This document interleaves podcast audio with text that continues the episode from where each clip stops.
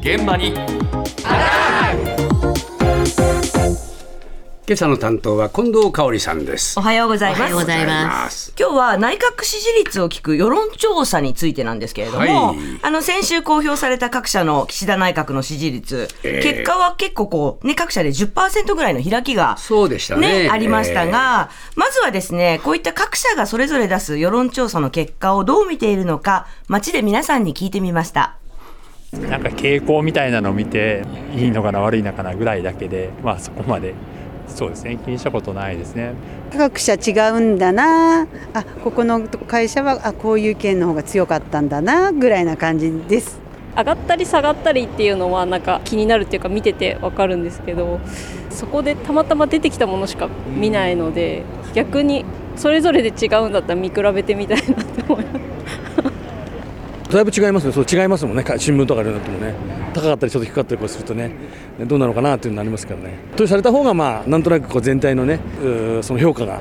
一定するかなというふうに思いますんで。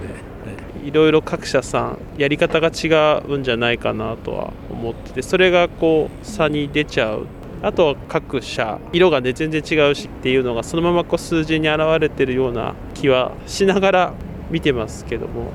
各社がみんな同じようなやり方をすればあまり差って出てこないんじゃないかなとすごい思いますよね。は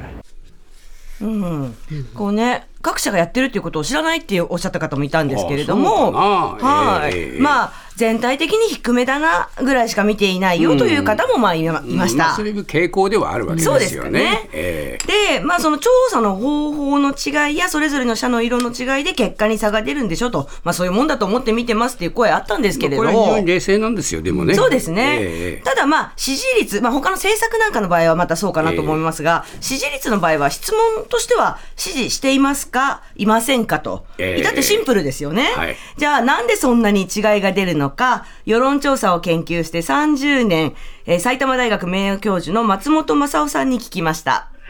今は確かに岸田内閣の支持率が各社でどうしてこんな違うんだみたいな話はあの話題になってはいるんですけど同じ調査の方法で、えー、とやっていても各社その聞き方が違うのでそこで答える側の対応っていうのが変わってくると。文言というか俗に重ね聞きとか言ったわけですけれども電話で岸田内閣支持してますかしてませんかと聞いても当然うんどっちだろうなとかちょっとよくわからないなと。こういう対応される方がいるわけですよね。でそれをどうするかそれを要するにそのままにしてどちらとも言えないとかわからないっていう3番目のその回答の方で取りまとめるのかそれともあえて言えばとか強いて言えばという形で 重ね聞きすると当然変わってきますよね。こういうのその方法じゃなくて運用と言ってますけどこういうものの違いというのが当然その結果に反映してくるとこういうことになりますよね。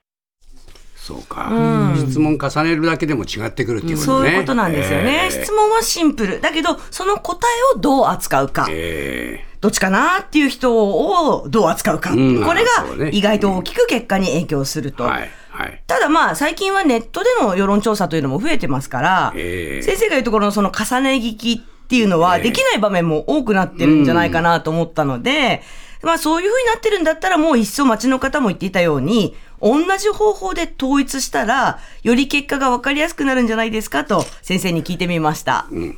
いろいろな社が自社で調査をおやりになって、まあ、結果が複数出てくるからこそ意味があるのかなと。こう一つの調査しかなかったらそれが世論になってしまうので、なんていうのかな、民意の多様性っていう意味でも世論調査はいくつかあった方がいいだろうと。こういうふうに思いますね。やっぱり日本人のメンタリティとして人前ではっきりと明確にこう賛否を言わない柔らかい回答をしがちっていうところがあるじゃないですか。だから調査の方法の違いや聞き方の違いっていうのが結果にこう影響してくるっていう。だからいろんな社がやった方がいいと。で、今まあちょっとその、こう、紙面やら何なの都合かもしれないけど、調査の聞き方とか調査の方法っていうのが十分なスペース取って、時間を取って公表されない感じがあるので、そこのところはメディアとしてはちょっとやっぱり省いちゃいけないんじゃないのかなと。それも含めて結果だけではなくて数値だけじゃなくて、きちんとその公表していくっていう。そこが大事かなと。